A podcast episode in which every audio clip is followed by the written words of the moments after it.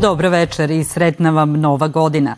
Pratite dnevnik na hrvatskom jeziku radio televizije Vojvodine. Ja sam Jelena Heduković. Na početku pogledajte današnje teme dnevnika ukratko. Diljem planeta dočekana nova 2024. godina. Od danas veće plaće, mirovine i minimalac. Ženama treba dva mjeseca više do mirovine. Središnji Japan i njegovu zapadnu obalu pogodila tri jaka potresa u samo 15 minuta. Sutra duža sunčana razdoblja i dalje toplije od prosjeka za ovo doba godine.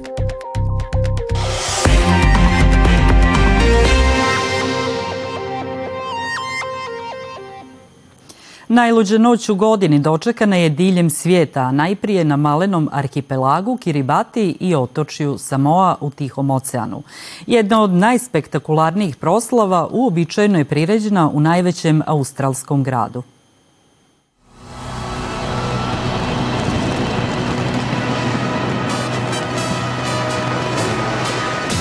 Prvi su u novu godinu ušli Australija, Novi Zeland i Pacifik – Sidne je pozdravio 2024. blistavim vatrometom sa srebrnom i zlatnom pirotehnikom, kako bi obilježio 50. godišnjicu svoje slavne opere.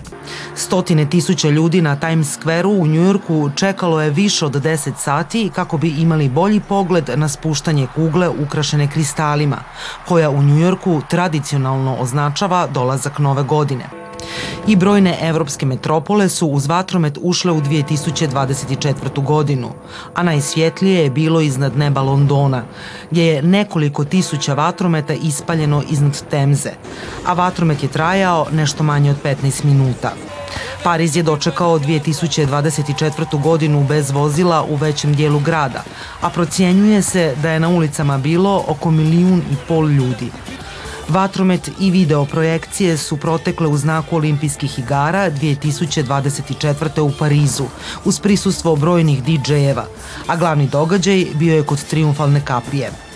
U Beogradu veliki broj građana i turista dočekao je novu godinu na Trgu Republike, gdje je upriličena manifestacija Gradski doček nove 2024. godine.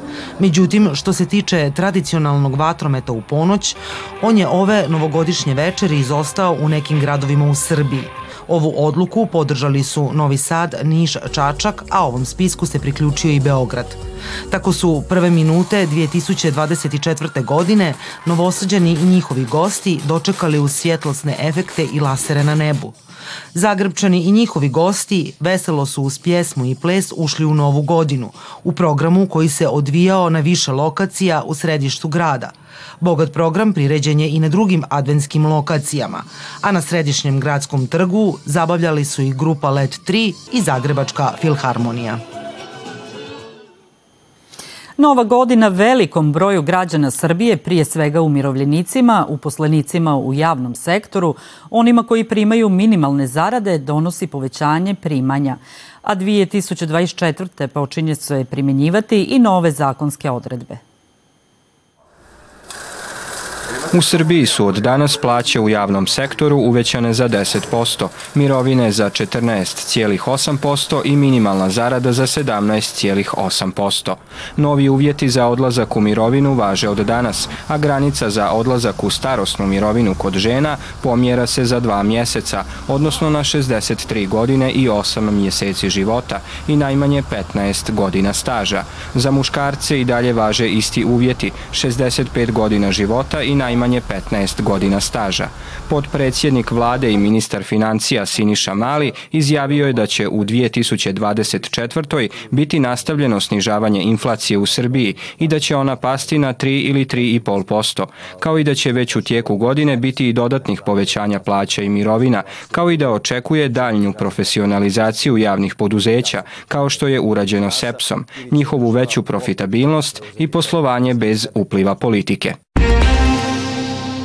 Snažan potres i tsunami pogodili su središnji Japan i njegovu zapadnu obalu. Stanovništvo je upozoreno da se evakuira. Tisuće domova ostali su bez struje. Zaustavljeni su letovi i željeznički promet prema pogođenom području. Japanska meteorološka agencija izdala je nakon potresa preliminarne magnitude 7,6 upozorenje na snažnu seizmičku aktivnost sljedećih tjedan dana, a pogotovo iduća 2 do 3 dana, kada bi zemlju ponovno mogao pogoditi potres magnitude 7. Vlasti još procjenjuju razmjere štete i stanovnici se moraju pripremiti za nove potrese. Potres je izazvao valove od oko metar na dijelovima obale Japanskog mora. Vlasti u pogođenim područjima pozvale su stanovnike da se evakuiraju na povišena područja.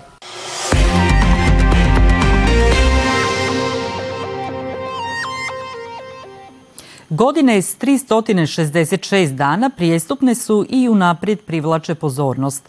Dijelom zbog toga što je ta pojava povezana i s astronomijom, pa je veoma zanimljivo čuti objašnjenje zašto baš pojedine godine imaju dan više. Međutim, mnogima prijestupna godina ima posebno značenje za koje se u narodu vjeruje da je posljedica sujevjerja.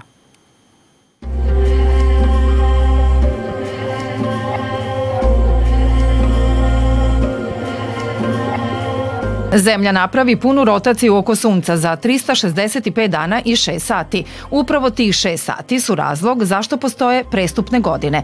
Kalendarska godina usklađuje se sa astronomskom kako se ne bi desilo da nova godina padne u leto. A to se postiže tako što se svake četvrte godine dodaje jedan dan. Gregorijanski kalendar ponavlja se u ciklusu od 400 godina, što znači da se posle toga za svaku godinu ponavlja kalendar sa istim rasporedom datuma i dana u nedelji kao i u kalendaru od pre 400 godina. Ako imate, e, ako poredite kalendar koji je koji važi za 2001. godinu, isti kalendar sa istim rasporedom dana o, o, će važiti i 2401. godine. E, a u tom periodu od 400 godina a, imate 20, 97 e, e, prestupnih godina. Kako znati koja je godina prestupna? Ako su poslednje dve cifre deljive sa četiri, tada je prestupna godina. Godine koje označavaju kraj veka izdvojene su od ovog pravila. One moraju biti deljive sa 400 da bi bile prestupne. To pravilo glasi e, prestupna godina je svaka ona koja je deljiva sa 4 izuzev ako je deljiva sa 100, a i od toga postoji izuzetak ako je deljiva sa 400. Evo sad koliko je jednostavno. Jedan dan više dodat je drugom mesecu, pa je stoga baš taj 29. februar karakterističan mnogima koji su upravo tada rođeni. Na svetu ih ima oko 4 miliona, a verovatnoća da će se neko dete roditi baš 29. februara je 1 naprama 1500. Međutim, to nije jedina zanimljivost. Postoje verovanja da se tokom tih godina ne treba venčavati, pokretati važne poslove ili saditi voće. Da li za vas nešto posebno znači što je 2024. prestupna godina? Jedino po tome što se olimpijske igre održavaju tako, ako se ne varam. Pa eto, ja pratim sport, pa možda zbog toga. Vi ste razmišljali o tome? Pa nisam. Nikakvo značenje nema za vas? Pa nema. Ne očekujete ništa posebno u toj prestupnoj godini? Pa jedno da idem u penziju. Da. Sjajno i čestitamo. Hvala. Ne, zaista, kao i svaka druga. Nekima kao i svaka druga, ali kalendar pamti i važne događaje. Prestupne 1980. preminuo je Josip Broz Tito. Ekonomska kriza počela je prestupne 2008. A na pragu 2024. poželimo da verovanje o nesrećnim prestupnim godinama ostane samo to. A prvi dan u novoj 2024. donio nam je na oblaku s mjestimičnom kišom. Kakvo vrijeme nas očekuju u nastavku tjedna doznajte u prognozi koje slijedi.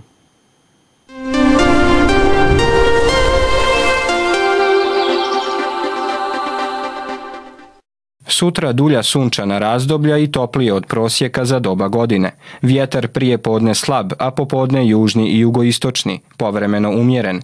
Tlak malo iznad normale – Najniža jutarnja temperatura od 0 do 3, a najviša od 10 do 12 stupnjeva. U srijedu nova naoblaka s kišom, a temperature ostaju iznad prosjeka. Toliko u ovom izdanju Dnevnika koji možete gledati i na zahtjev putem internetske stranice www.rtv.rs. Vidimo se sutra u isto vrijeme. Hvala na pozornosti i ugodan ostatak večeri.